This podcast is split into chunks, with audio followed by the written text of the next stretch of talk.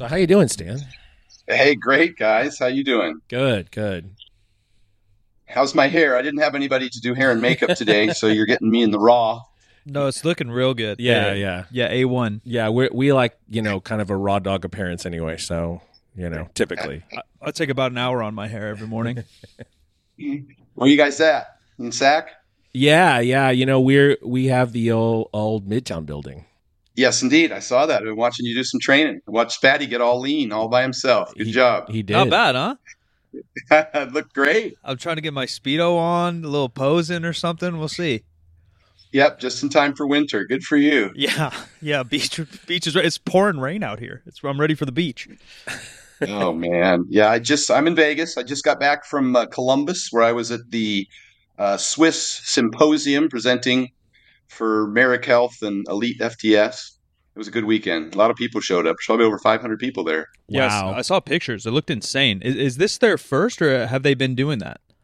Uh, They've been doing it, but it was in Canada. yeah, SWIS has been Oh. around since like the '80s, I think. '90s for sure. Yeah, real popular. Yep, good group.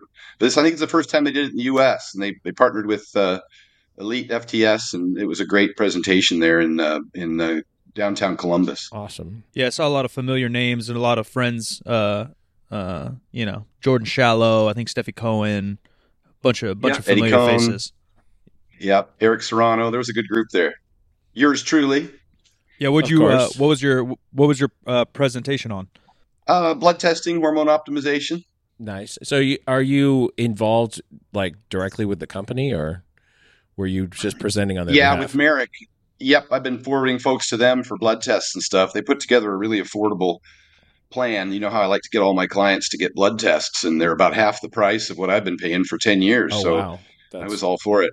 Yeah, they do a great job. that's awesome. Uh, and you have a gym, yeah? Indeed, Sin City Iron. Yeah, it uh, has all the little goodies that I love, but uh, we cleaned it up and made the prices too high for power lifters. So, so it uh, so it'll stay clean. But uh, we love it. Ben, uh, uh, we had some had some great lifters join us. Uh, Joe Sullivan uh, and uh, who else is over there? His his girlfriend's over there. Uh, ben Pollack has joined us over there. So Oh, we've wow. got some great lifters over there. Yeah. Vegas. Vegas is a little bit of a hot spot. Yeah. Mike was Indeed, we're all we've all kind of spread out. Micah is down here, but he's got his own club. yeah. Um, Mike, you was was just down there, weren't you? Yeah, yeah. I go to Vegas. You know, Bart Kwan. Of course, yeah. Bart comes over and trains there as well. Yeah. I, I, w- I would have mentioned that, but uh, he's not exactly a power lifter, but Poor guy. good guy. Poor guy. You know, just trying to get that five I plate squat. You know. Still no. Uh no, he hit it. Okay. He hit it. Okay. He's running marathons and I keep- things. He's doing a bunch of BS. Yeah, I keep trying to slip him some D-bol and saying it's creatine. Yeah, Tell him I can help him out. yeah. He needs it. He needs it. Poor guy. He needs. and Aren't they trying to have a baby again? Though I mean, or Um, I think I think ish. ish. Yeah, They're they're they're not not trying to have a baby. yeah, yeah. I Yeah. don't know the exact plan, but they just moved houses. Yeah. They always have a bunch of shit going on. Yeah, I bet they do. I bet they do.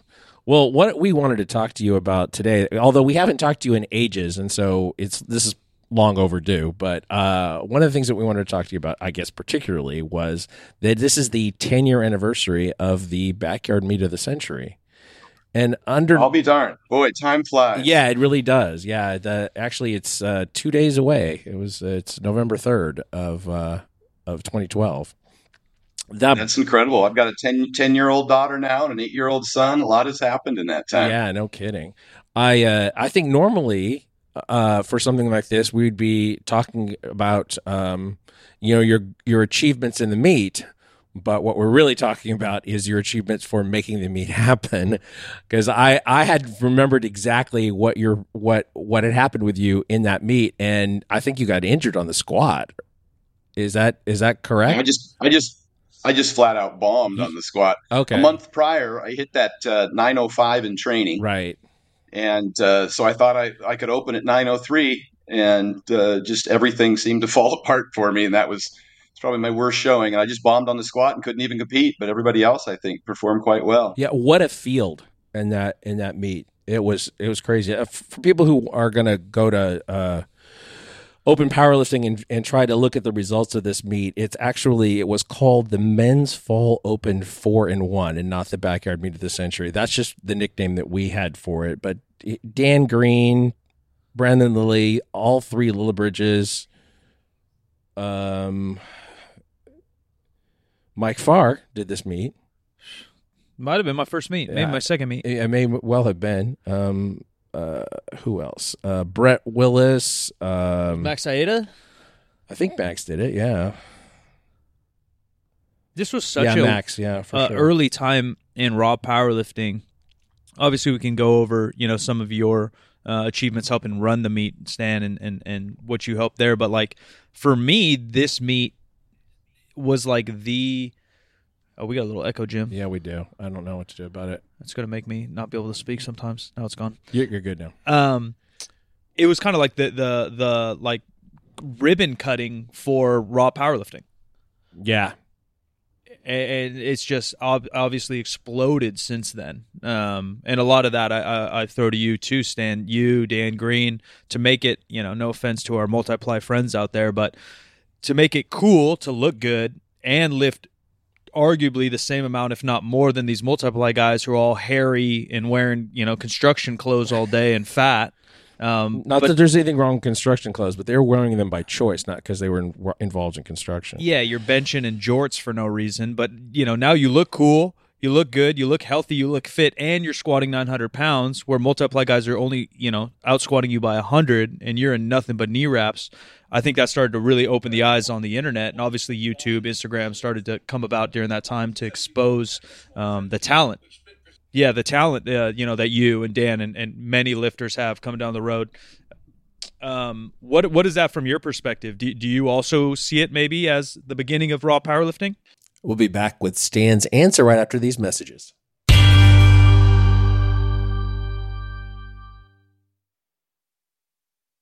I get a lot of feedback in that regard that people uh, felt as though they could kind of power build and, and do both bodybuilding and powerlifting or be strong and be fit. Uh, and it, that was kind of inspiring for them, motivating for them. And of course, now we see it uh, these these kids popping up out of everywhere. Uh, it's amazing the the level of talent and the conditioning uh, that these kids have, and and they're they've far surpassed what we were doing just ten years ago. And I'm blown away when I get on the internet every day and see these uh, these young kids. I say young kids because they're a lot of them are in their 20s uh, and early 30s, and they're doing things that uh, you know far beyond what we had achieved. You see, uh, you know, 900 and 1,000 pound squats with Jamal and a host of others that are are doing big lifts, and it's pretty incredible what's being accomplished right now. Records are falling.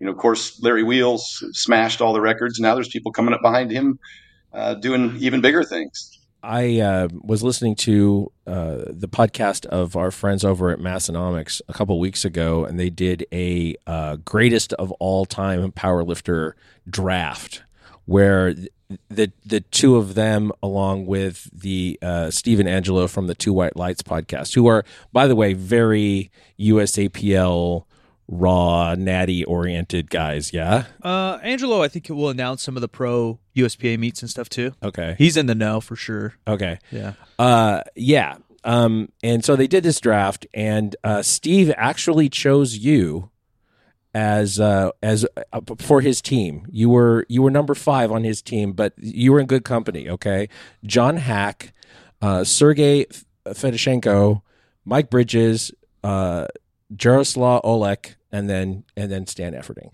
And part of their conversation around it was the fact that you and Dan Green uh, made it clear that you didn't have to be fat and sloppy to to set records in powerlifting. Yeah, as long as you were under 308, that's for sure. Yeah, What I think's uh, I, I, what I think's pretty incredible now is that a lot of those guys, you know, originally you'd see somebody with a single lift, and it was very impressive, and uh, but you know failed to to achieve the same level of uh, I think of of uh, accomplishment in the other two lifts. And now most of those names you mentioned, they have all three lifts, they have huge totals. I think at the time I totaled 2303, there were fewer than 10 or 15 people in the world who had done that raw.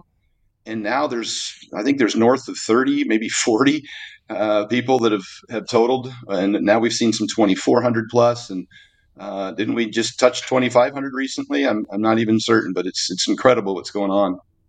Yeah, I think that, that that's true. I don't know. I'm not sure exactly who, who that is, but Yeah, there's too many numbers going on. I can't keep up anymore. yeah, I, well, there's so many more powerlifters than there used to be. Agreed, and I think that's an important distinction to make. We saw that in the UFC originally, uh, and especially with the women. And, to, and over the years, you see as participation increases, you start to see the outliers uh, and people who have evolved over, with many years of training. And now we've got the same thing. The more people that participate, the more of these uh, names that you just mentioned, they kind of just pop up, and you're like, where did that guy come from? Yeah. And you start to see some of the more genetically gifted people potentially, uh, you know, not taking anything away from how hard they've worked. And I think also the knowledge has evolved as well. And uh, we've we've got gotten a lot smarter, and I think people are um, not getting injured as fast and having such short careers because we used to just push ourselves as far as we could, as hard as we could until we burned out. Now I see guys that are a little smarter about that. I kind of did that purely by accident because I was competing in powerlifting and bodybuilding. Mm. So I wouldn't be lifting heavy or staying heavy all year round. And those folks who follow my program understand that I'm big on periodizing your body weight uh, and your training loads with the season. Even with Hafthor Bjornsson, I had him come down from darn near 440 pounds to the high 390s uh, when he wasn't actually competing, and then we'd bring him back up. Um, and we try and decrease his loading. And uh, I think even Eddie Coan, you know, for many, many years, he would compete twice a year. And in between each powerlifting meet, he would spend at least three or four months doing bodybuilding type movements, single leg leg presses, bent rows, behind the neck presses, those kinds of things. And I, I think that really helps lengthen your career and, and uh, uh, makes you strong from all angles. You're not as susceptible to injury, uh, and just not as much fatigue involved in the training. Yeah, it seems like the the the biggest names are getting you know one or two or at the very most three meets in a year. I do wonder if that's going to change because um, as the sport's growing now, there's a lot of money meets, which is awesome for the sport, right? And talking about talent pool, how do you get better talent in the thing? I think we're just scratching the surface. You got more more money, more sponsorships, more recognition. Plus, now it's cool to be a lifter all of a sudden, where we used to be the outcasts. Um, but I wonder if people are going to have to push too hard to keep up because now there's you know five to six paid paid meets, and if you're trying to be a pro power lifter and, and compete all the time and make a living out of this, now now we're kind of heading backwards and uh, you know that's a big talk in regular sports right? Is the basketball nba season too long? Is baseball too long? Yeah. are we putting out our, our top athletes um, at risk for injury just based on wear and tear? And i do wonder in the next five years how that'll shake out in powerlifting um, because again, I think the pro meets are cool, and I think it's a great step for the sport to be able to get these athletes paid for the effort and the talent they have. Um, but then now you're forcing them into a niche. UFC is is a really good comparison, I think, to powerlifting in that sense, right? Like you can't fight every three months; you're you're literally going to die. Yeah. Um, but then how do you pay the bills? Yeah, that's true. I would say that you could probably get away with four meets a year, uh, three to four meets a year, if you were really cautious about the fatigue. And you know, I train UFC fighters now, and I, I train a lot of athletes, and I don't uh, emphasize high fatigue movements in the gym for them. Um, I intentionally eliminate a lot of the eccentric loading. do a lot of sled work. Of course, you see this. This was quite common in Louie Simmons' West Side Barbell Training Program. Uh, a lot of sled work, a lot of GPP, and then try and do a lot of concentric movements. I'm uh, just, you know, uh, what's his name? Uh, CT Fletcher called me about a, three months ago, asked me to come down and, and do a little guest deadlift at his Iron Wars in January. And to be honest with you, I hadn't really deadlifted very heavy, and I was struggling with 600 pounds, and so I had to implement a uh, a deadlift program. And I just at 55 years old, I don't have the the kind of uh, recovery that I used to have, and so I started using box squats and uh, good mornings off of pins, so I could focus mostly on the concentric portion of the movement. And I went from 600 three months ago to 725 a few weeks ago, uh, just from doing that. And I only deadlift once a month. And so that's that's kind of how I think that if powerlifters want to compete more often, they're going to have to use a lot of, uh, I think, low fatigue training and probably not be lifting north of 85, 90% of their one rep max as frequently. in order to, and then just kind of ramp that up for for the meet. I think they can do it. It makes sense. Um, you know, speaking of, of meets that became big, the the uh, backyard meet of the century ten years ago. How did that come about? I feel like you you were definitely the driving force behind it. I know that you you helped get a lot of the lifters uh, into this building back then. Uh, what was the impetus of that? Yeah, I don't remember. I just thought I think we Mark and I just thought it would need to be able to get everybody together on one platform like they used to do back when Eddie Coan was competing, and you'd see the best lifters all competing against each other. Uh, as as time developed, you found out you could throw meets anywhere, and so people were doing meets in their region, uh, which I think smart. You know, people whine about uh, where you compete, but the weights. I mean, if you're using calibrated plates and uh, you know federation judges, it's all the same. Why would you want to fly five, seven, nine hours and uh, you know potentially impact your performance and and you know with the water cut and everything else? Um, you know, I know that when the world's strongest men compete, I try and get them there a week before the competition, so I can try and mitigate some of that problem and get them get them sleeping well and eating well and an Airbnb so that they're rested and ready to go. But not everybody has the opportunity to do that. Nick Best used to fly out uh, a red eye the night before competing uh, from his job here because he couldn't get any any days off and would have to come back Sunday night and be at work on Monday. So uh, it's just it's not it's not optimal. So yeah, we did. We reached out to all those guys. I think we paid for their flights and. Um, you know, we just wanted to all get together and, and, have fun with it. And we were all in the back warming up together. It was uh, it was an exciting event.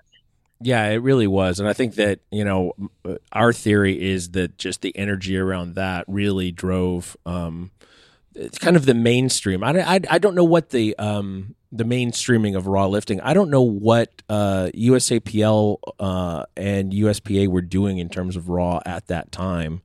Um, it just I don't think it was nearly as big as it is now. I think it was a, a lot of single ply.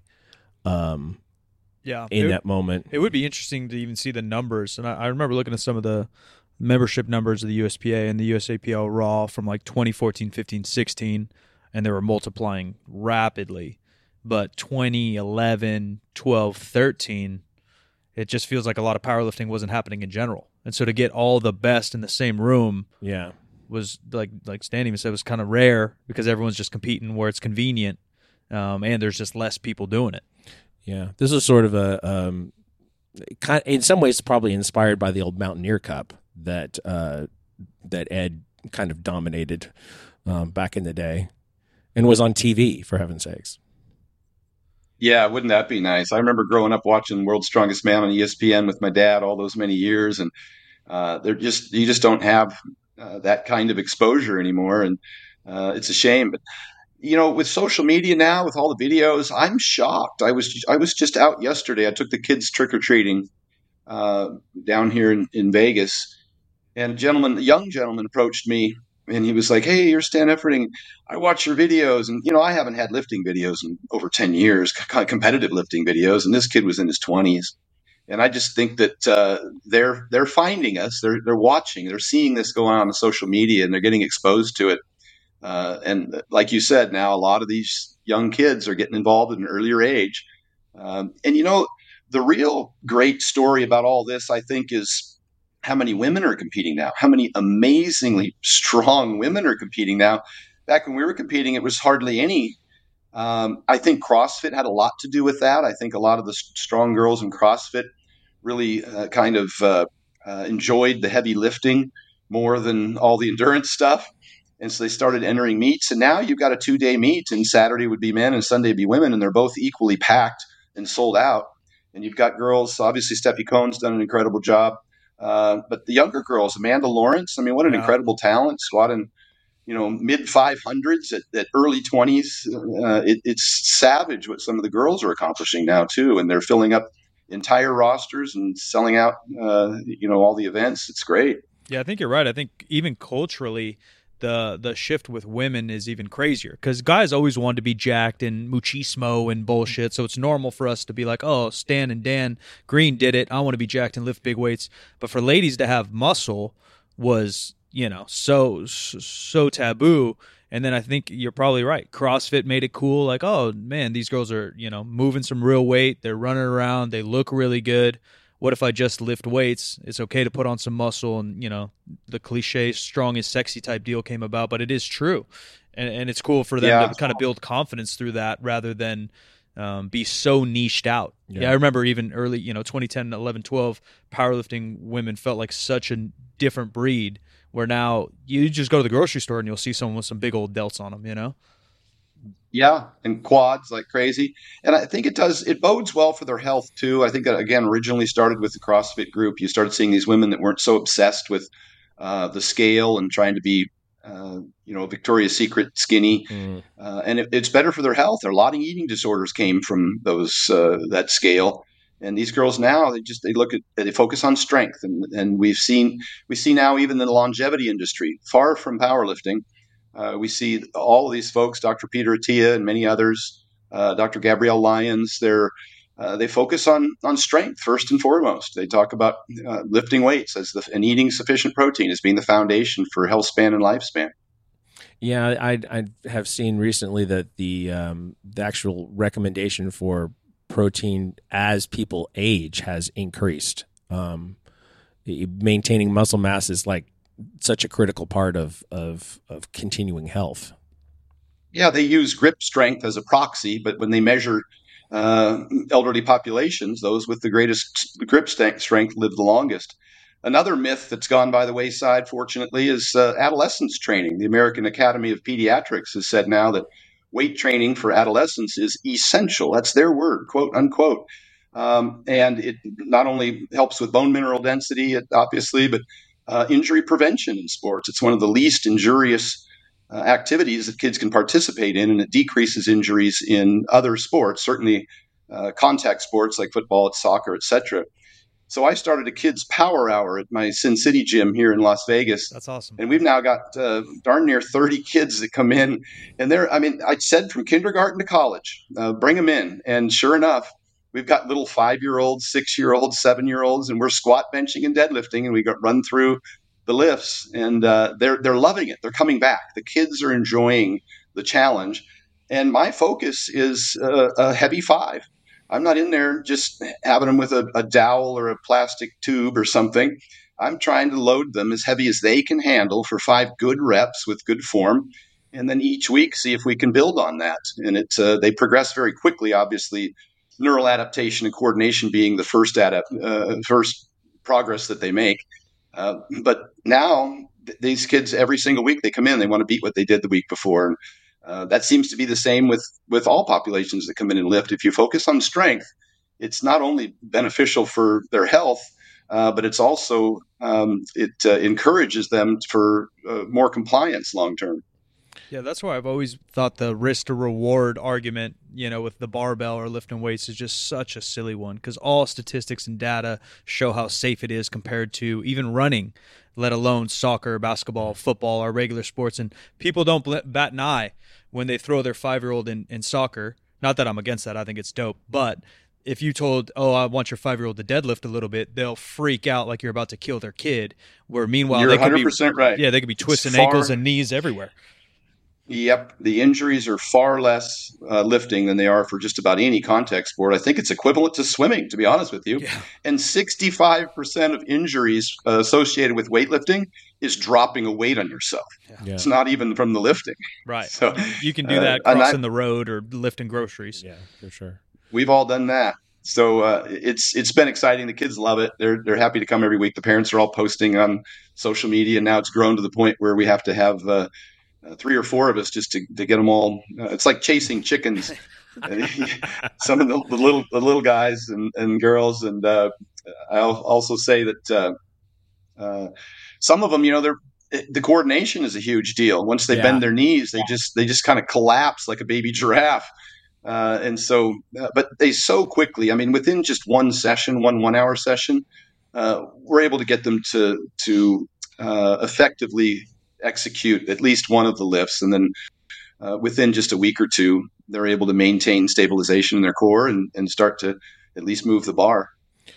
how do you feel about sports with your own kids? Well, I, I don't want to be a trophy dad. I think that uh, here's well, here's a few things we do know. Obviously, the the weight training helps decrease injuries. Kids are should uh, be very active, and you can do that in a whole host of different ways. Jungle gym, uh, you know, just getting them to participate in anything. You should make it fun, and they should participate in multiple sports. We're seeing in high school that the best athletes are the ones that uh, were multi-sport athletes, and uh, also the least injurious because of repetitive strain potentially. Uh, by focusing on just one sport, we see that with uh, you know primarily like baseball pitchers and and things like that. So uh, I, I, just think it has to be fun, and that was what I designed the kids' power hour for first and foremost. Mm. If I sat in there and obsessed over their form, which you know when you look at the literature, there there's not much uh, there, there's not much agreement now that there's a, a perfect form. Uh, all these kids are different, and they probably would have a hard time hurting themselves. To be honest with you, they just aren't strong enough. Um, they just don't have the kind of, of recruitment patterns that could potentially expose them to injury. You, so I I set up um, you know spud straps as spotters, and so if they do crush under a squat, uh, then at least you know it stops them. Mm. And I mm. do face guards for bench presses. Mm. Uh, but as for deadlifting, you know, I just try and get them to um, obviously not to round their back too far, but the literature doesn't even suggest that that's a problem. That the kids can handle it. Um, I just, I just you know, trying to give them some technique uh, tips so that they can they can uh, progress long term. Yeah, it's funny to me how often you can see a toddler deadlifting a kettlebell yeah. without having and like like their body weight probably and not having any yep. sense of it at all. It, they just no, and it looked like a scared cat. Yeah. and you'd think that that would be bad for their lumbar, but in fact, there's no evidence of that. Yeah.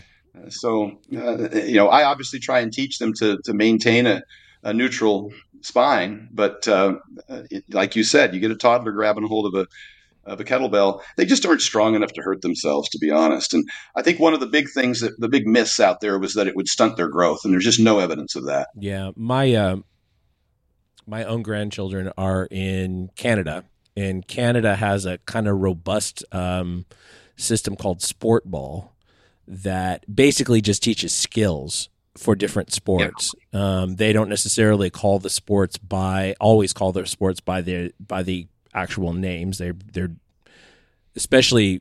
I think they start as young as uh, very young. I don't know. I think I think my younger, uh, my older grandson maybe started before he was two. Um, and, you know, he is not a giftedly graceful child. However, he is much more graceful after years of, of sport ball and years of gymnastics. Like he's never going to be, you know, he's never going to be a, a, an ice skater or a gymnast or whatever, but he looks better because his body has been through all of that, um, you know, one hour a week or so uh, training yeah, what PE is supposed to be. Yo, what PE is supposed to be exactly. It used to be, and now it's only one day a week. You can set up a pyramid, if you will. Uh, the foundation of that pyramid would be strength and cardiovascular fitness. That would be the foundation of the pyramid for sports. Uh, the next level up would be run, jump, throw. And the next level up would be that would all be considered your GPP, your general physical preparedness. Uh, and the next level up would be your your SPP, your specific skills that you uh, utilize in, in you know practicing a particular sport, learning to you know effectively uh, shoot a three pointer or a, a, free throw shot. All those are specific skills. I like the idea of creating the foundation, and that kids can specialize at any time throughout their um, throughout their adolescence as they just you know discover the uh, activity they enjoy the most because it should be fun again. And as long as you uh, give them a foundation of strength and cardiovascular fitness, lifting weights and running, uh, I think sprinting is one of the most extraordinary things that you can uh, have your kid do regularly because uh, it builds both strength and uh, cardiovascular fitness. And the cardiovascular fitness and the strength uh, help kids to run faster, jump higher, and throw further. And then any specific skill you attach to that foundation is going to be um, is going to be mastered in a, in a much more effective manner. I think the GPP stuff, uh, not only like you said, like focusing on performance for anyone, let alone kids, will make them uh, more likely to want to continue and have fun. Oh, I did 40 pounds last week. I did 42 this week. Like that's much more exciting than even even you know I played basketball my whole life. Like you you, you can't see yourself progress day to day. You know, it's not like oh my shot got so much better today. You know, it's such a a, a, a macro skill that if I shoot every day for six months, my shot got better. But you can't even tell, right? There's a little bit of percentage or stats there, but you can literally see day to day if you deadlift more, if you run a quicker mile, et cetera, et cetera. And those are skills that last forever.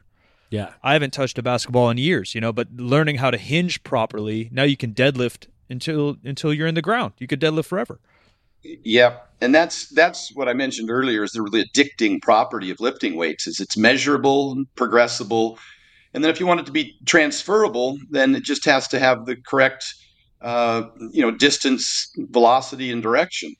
And, and that could be easy to tack on to that foundation. But uh, we like to set PRs. Yeah. Uh, we like to put up a whiteboard, put the kid's name on it, Mm. uh, build out a whole host of different exercises that are strength oriented, and then tell them, you know, you could do a five rep max, you could do, uh, you know, your max number of chin ups, you could do obviously squat, bench, deadlift, but there's a whole host of different exercises you could attach a, a PR to that doesn't require a single rep max. What are some of those conversations look like uh, with the parents? Obviously, if you got you know a bunch of kids running around, the parents are the ones deciding if they go or not. Have you had to convince some parents or ask a bunch of questions? Because the other myth we didn't talk about um, is uh, uh, muscle slowing you down kind of deal. Like there's the injury one, there's the stunting growth. They're like, oh no, I don't want my kid to be all muscular. He's going to be muscle bound. Right. If he's muscle bound, yeah. he can't be good at football or basketball, and he's a basketball player. Yeah, well, you know, we do acknowledge that uh, some kids say football linemen are going to want to be bigger, uh, way more, and we also acknowledge that people in weight-related sports, gymnastics and sprinting, and uh, maybe not sprinting so much, but certainly distance running, uh, wrestling, that you're going to have to be uh, aware of your body weight, but you do want to, you know, a, a pretty good strength to weight ratio, and that's controlled in the kitchen. To be honest with you, the weight training itself is really as you know, just to increase strength, increase force production, uh, so that they can again run faster, jump higher, and throw further. I do send them the literature from the American Academy of Pediatrics and some other great uh, stuff. Barbell Medicine uh, has a, a fantastic five part. Um, trying to remember the author of that series uh, on children's training. I think he's out of Stanford. Uh, it'll come to me, but uh, there's just some fantastic information. I'll send them bits and clips and uh, so that they they can appreciate what we're trying to do there, as well as helping them understand that that progress is uh, is uh, is best had with a significant level of effort. And a lot of people think that it's you, know I don't think I don't necessarily unless a kid wants to compete in bodybuilding or powerlifting, I don't necessarily want them to be a bodybuilder or a powerlifter. I just want those are all just tools. I quickly put kids under SSB bars on boxes. Uh, you know, it doesn't have to be a, a, a squat, a normal squat uh, just to see if I can get them to progress uh, on their, you know, and improve their speed. I do that obviously with with the um, uh, the junior high schools and high schoolers because the 40 time becomes what ultimately we're trying to improve in the vert. And if we're trying to improve 40 times in verts, then I'm just interested in force production, and, and the squat is just a tool. So any bar or any variation thereof that I can I can affect a you know a strength gain, then I'm going to do that. Yeah, that's fantastic. And and I, I think that um, a thing that we forget about in the industry sometimes is that most people are not going to compete at anything. Most people are just looking to be healthier if they're if they're smart Yeah, or look better. and- or look better. Yeah, um, you know, not, have a decent metabolism, uh, have fun, uh, look okay on vacation. You know, Yeah, maybe get Yeah. get better for even a hobby. Yeah. get better for your weekend golf or Yeah. your Not- weekend whatever. not be diabetic when they're in their Yeah. 50s or 60s or younger. Um, you know, th- that's just the majority of people. And if you're starting as a kid and you you're starting with that value, I mean, during the time that that uh, um, after we opened, because we opened, a car, you know, just heart of the pandemic, November 2020, most of the people that we had in the gym were people who were just absolutely dedicated to staying fit and also probably working from home and had to get the hell out of the house.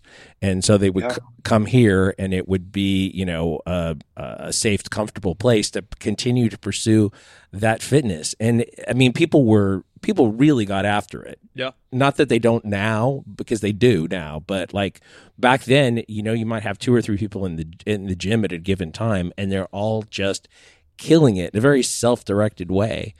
And I, I would kind of wish I could go back and ask them, like, when did that start for them? Yeah, because that's a, a recent trend. I feel like people that squat, bench, and deadlift and really want to progress in it, but they have zero interest in competing.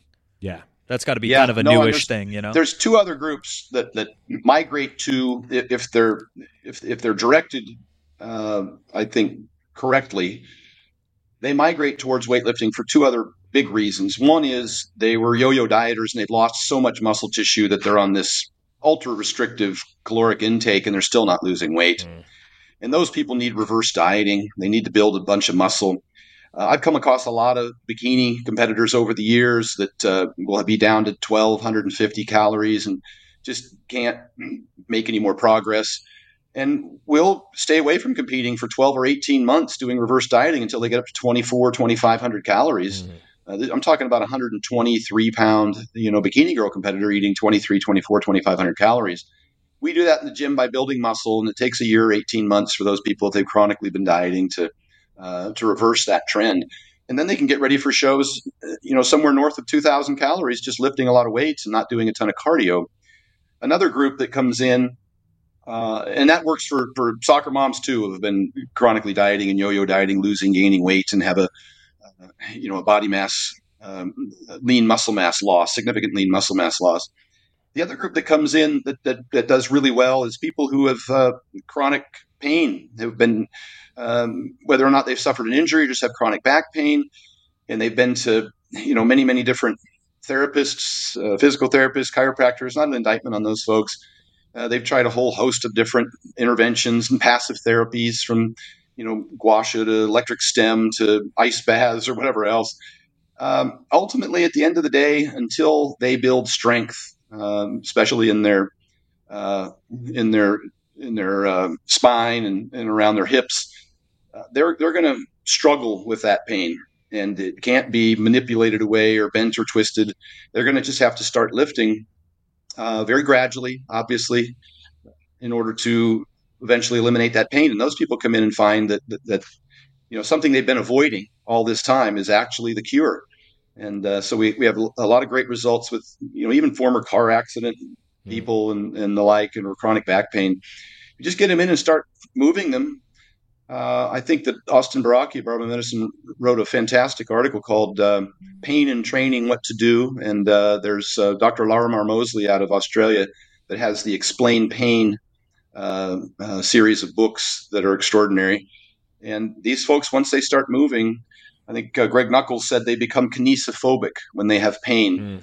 and that that is what causes the pain to persist. And so, you, I look at physical therapists and chiropractors as facilitators of movement. If you go in and uh, and they can uh, uh, somehow get you uh, your perception of pain to decline such that you can then move.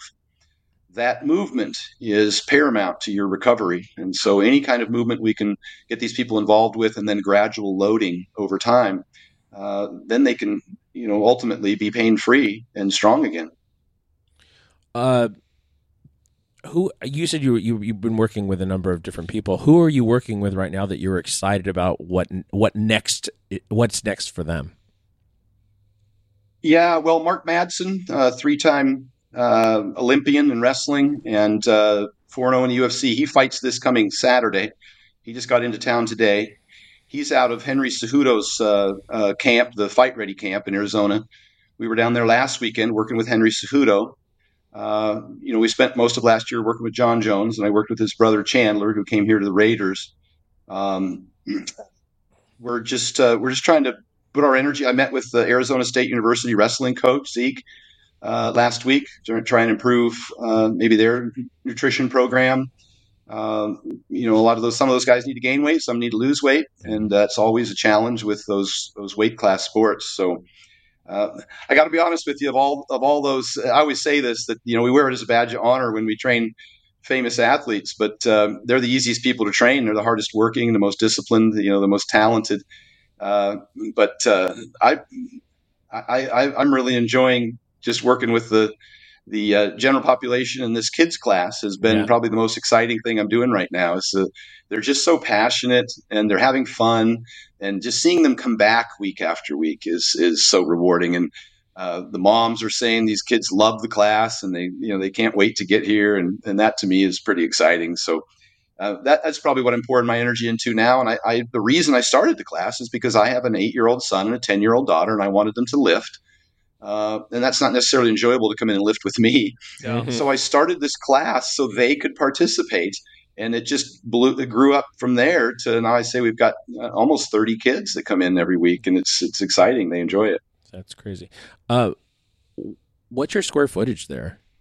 Just out of curiosity. Uh, I think the whole gym's like seven thousand, but there's some offices and an upstairs that's Mhm. also appointed. But the area that we put the kids in, we've got uh, six, seven, eight, nine squat racks, and um, we have three benches. But we do some floor pressing out of a couple of the squat racks, and uh, we set up about five deadlift stations. I think there's at least at least 3,500 square feet downstairs. That uh, and we only use half of that for the kids, but they there's plenty of room for them. Yeah, that's that's the beauty of uh, lifting weights too. Is you actually don't need that much square footage. Yeah. like per person per place. It's a little different No. running like a soccer program or a basketball program, and how do you deal with the weather and renting out space? But I mean, you get five kids on a deadlift bar, and you need six foot. That's all you need. Yeah. Yep. We got some little lightweight bars so that the beginners don't get crushed under the bars. I suppose you could use a dowel. And again, I, I set up a, uh, you know, an SSB box squat for the kids that are a little more advanced, so I could Mhm. try and grow their strength. Um, it's it's uh, and we set up a variety of different. We'll set the deadlifts up, uh, you know, going up in weight. So we'll have obviously the lightest station. We just have stations that go up in weight. And then each week, I said to the kids, if you did five there last week, then you got to try the next heaviest weight. And they they kind of get in line based on the their strength, and they hit the station that, that would challenge them. And, and they just haven't gotten the, the level of disinformation that that adults get. Like they're they're taking what you're saying. Your say your stuff is based on on like logical principles, and they're just not influenced by by you know what people on TikTok are saying. I yeah, they guess. don't have all the biases Yeah. running at them, yeah. all the myths. Right. It is interesting how the the one group, uh, and maybe this is my, me being jaded, but the one group I feel like hasn't advanced as far as breaking myths and things are kind of like the physical therapy chiropractor world. There's obviously some very great ones out there that are movement based and strength based, but there's such a large percentage that will still, as soon as you come in with back pain, they say, "Well, you better stop lifting." Yeah, lifting's definitely doing I it. think physicians too, just Yeah. just regular MDs too. yeah, it's just feels so behind, a little archaic. Yeah, I think these people, uh, the parents, you know, obviously they're, they're familiar with me, uh, and that helps quite a bit. I was just looking down here and trying to pull up this article uh, Resistance Training for Youth uh, by Derek Miles at Barbell Medicine. You can just go to barbellmedicine.com or just uh, uh, Google that name Resistance Training for Youth. It's a five part series. Derek's a PhD. Uh, one of the most fantastic, most comprehensive children's uh, uh, training all around you know the whole aspect including right down to programs for your kids. So if anybody watching uh, you know you don't have to come to my class. You just this stuff this will take you step by step through what you can do to implement training for your kids as well. And then of course the american academy of pediatrics as i mentioned has a, a position stand with a, a great uh, a great article in detail regarding uh, you know the benefits of training for kids Yeah, I think it's amazing. I mean, everyone always talks about the obesity in America and stuff, and I think this is the real way to actually make a difference because no one's reading the food pyramid and just eating cereal all day based on a food pyramid. Yeah. You know, that's not going to change it just because the food pyramid's wrong. Um, it's daily habits, it's myths on training, it's sitting on the couch all day.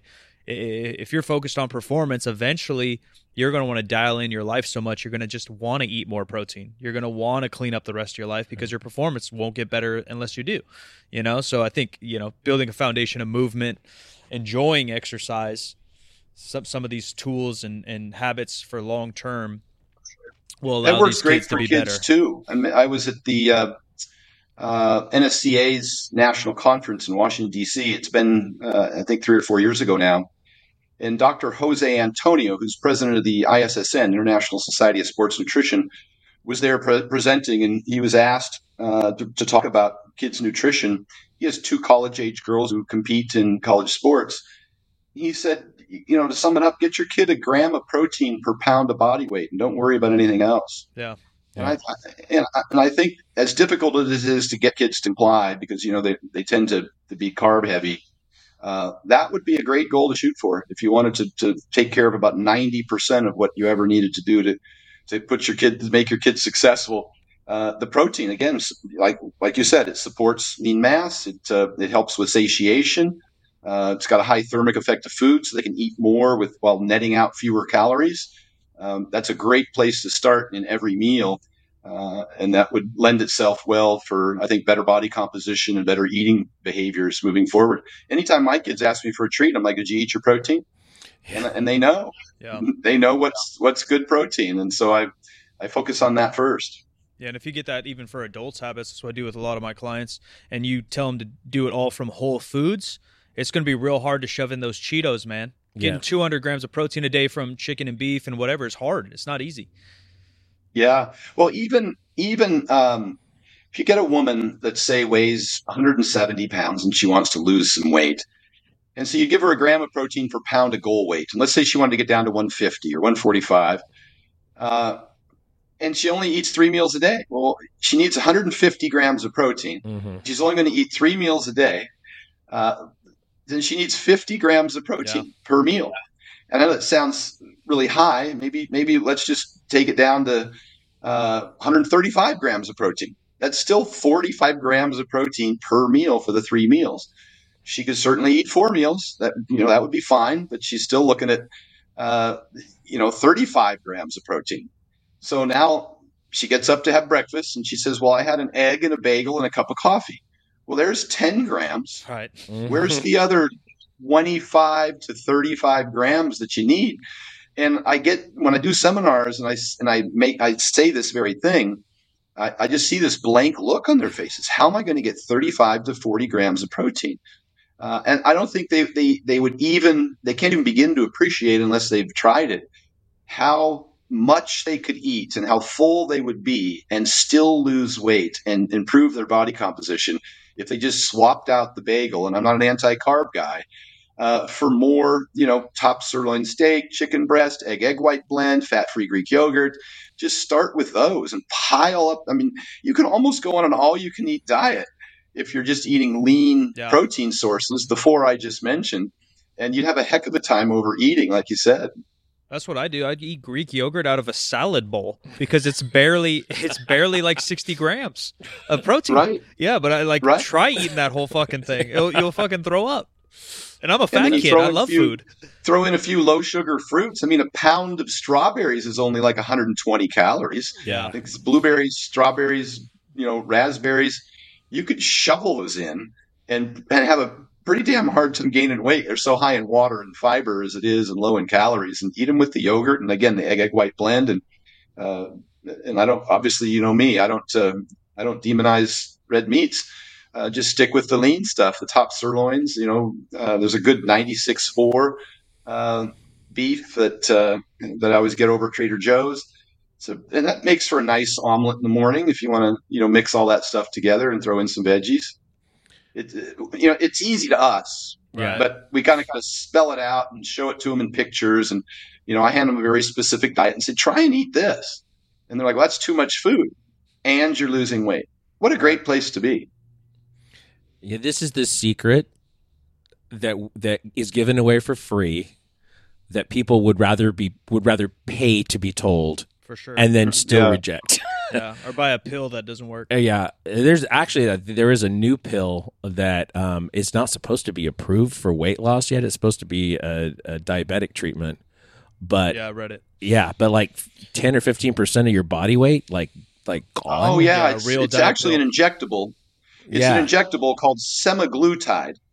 Uh, is the is the uh, is the chemical the semaglutide, and it is very effective. It's uh, like three times as effective as as the control group in dieting. Um, uh, it, in it, its action is it suppresses appetite. It's not a fat Yeah. burner. We know that that people uh, have a hard time losing weight because uh, of hunger And if and so we use a whole bunch of strategies, like we just mentioned: higher protein diet for satiety, more fiber, um, you know, higher satiety foods. There's an index that kind of ranks foods by how long they keep you full, and boiled potatoes and oranges keep you full for a long time, whereas ultra processed food, of course, you're hungry very soon thereafter. It's one of the reasons women with PCOS have such a hard time with their weight is uh, uh, especially those with that, that, ultimately end up with insulin resistance and type 2 diabetes uh, is because they they uh, their uh, leptin signaling and, and uh, ghrelin hormones are all out of whack and so they just they're just hungrier more often and mm. more inclined to eat and it's it's tragic but this medication semaglutide and, and is very effective with uh, and if, if dosed correctly, has very minimal side effects. I know that some people who take metformin or semaglutide uh, get a little bit of uh, a little bit of stomach discomfort or nausea, but that's dose dependent, and it's incredibly effective. I uh, Marek Health. I, I, have a lot of female clients who have struggled with weight loss for years, and it's simply because at the end of the day, they they just can't handle uh, the degree of hunger that they experience in these calorie deficits and we we pull out all the stops with our toolbox, all those things that I just mentioned, types of foods that they eat. Uh, but when they take this, they're just not hungry, and they they might eat once a day, twice a day, and they're fine.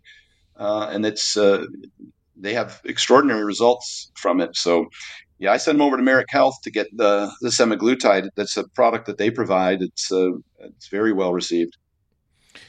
And do they have to be very careful about what those the meals that they actually eat are? I mean, we're talking about about protein requirements. Are they? Yeah, you know, you hit the nail right on the head. And I have the same problem with uh, people who are dieting on pretty low calories. You end up, you know, with 1,500 calories, 1,400 calories. Uh, flexible dieting, or if it fits your macros, doesn't necessarily work that great uh, with those over restrictive diets mm-hmm. Uh, because there's so little food in there. You have to you have to work really hard to get sufficient protein, sufficient potassium, calcium. You know, you need 4,700 milligrams of potassium a day. You need 1,000 milligrams of calcium a day. You need a, a gram of protein per pound of goal weight. All those things could be really hard to do if you still in, if you try an 80-20 diet and you're on a super restrictive diet. Uh, that's not to say that that uh, you know an 80-20 diet or a, a flexible dieting plan isn't optimal for those people who are afforded enough calories in their day that then they can get all of those uh, macros and micros. Uh, but that is a challenge that I have. I have to be very specific because I need you to eat these foods, or you're not going to get sufficient iron, or B12, or zinc, mm-hmm. or choline, or you know all of those things have to be in the diet. But the time you include all of those, there's very little left uh, for uh, you know for your favorite snacks, unfortunately. Uh, and so, yes, when you're on semaglutide and you're only eating one or two meals a day, those meals need to be pretty pretty packed with good nutrition. Yeah, I always say as, as strict as your goals are, is as strict your, as your plan needs to be. So if you want to drop five pounds, yeah, you could probably sneak in a Pop Tart and drop five. But if you're trying to get shredded or you're trying to drop a hundred pounds, now we kind of got to lock it in. It's going to get a little weird in there. Agreed. Yep. Sounds like it's pouring rain outside here. Is it? Yeah. Yeah, I thought it was maybe a computer fan, but I think it is. No, pouring. it's I think it's rain. Um, well, I'm sorry to everyone who tuned in for information about the backyard meet of the century. I, I, somehow I knew we'd get on to stuff that was uh, that was more relevant and, and current. Well, that was just the excuse, right? Right. I mean, that was yeah, just the throwback reunion, time. the like, reunion episode of yeah, yeah. whatever uh, sitcom. Yeah, we've certainly uh, been involved with enough content with you over the years that uh, um, you know we probably shouldn't have let this amount of time go forward. We've been doing this show for four years for heaven's sakes. So we should definitely uh, uh, have had you on sooner, and we'll definitely have you back on again. Um, and we'll not I gotta talk come up and train with you guys sometime. I got to do it before Mike starts beating my deadlift. I got to get up there and one one last time spank him before I'm too old to. I come in there in a in a walker or a wheelchair and I can't beat him. I know. I'm I'm coming after it right now. What's your best lately? I hit a 725 dead last week. All right, I got 726 in December. There you go. Okay. well, come and see us for sure. You are always welcome. Thank you, guys. Appreciate you. Um, where can people uh, find you, Stan? StanEfferding.com. Everything's at Stan Efferding. My Instagram, Stan Efferding. My uh, YouTube is Stan Efferding. And my meal prep company, Nationwide Meal Prep Company, the Vertical Diet, uh, verticaldiet.com. You can get to that through Stan Efferding as well. And uh, that's been going great. We're selling meals nationwide, Monster Mash to your door. That's uh, that's been a fun project for me. Not sponsored, but I ate a couple of those at uh, Bart's house. Bart gets them all the time, and I, I stay with Bart almost once a month now, and he cooked me up one, and they actually are really, really good. And that's not sponsored. That's not Stan didn't pay me, but uh, you've done a really good job. Yeah, they taste delicious. That's great. Yeah, I make Bart pay too. Everybody pays. ass, grass, or cash. Nobody rides for free. yeah, he's probably paying an ass, I would imagine. yeah. Uh, have you seen the ass on that guy? Anyway, Yeah. Um, yeah, thanks so much for chatting with us. Hopefully, we do it again and uh, maybe a little deadlift session in person sometime. yeah, you, you know, we actually have a set back here, if you can kind of tell. So you can kind of, you come in and sit with us, and we'll we'll chat again. I am at DJ McD on all those social media. This show is fifty percent facts, where percent is a word and fifty is just numbers. Fifty percent facts is a Spreaker Prime podcast in association with iHeartMedia on the Obscure Celebrity Network, and we'll talk to you on Friday.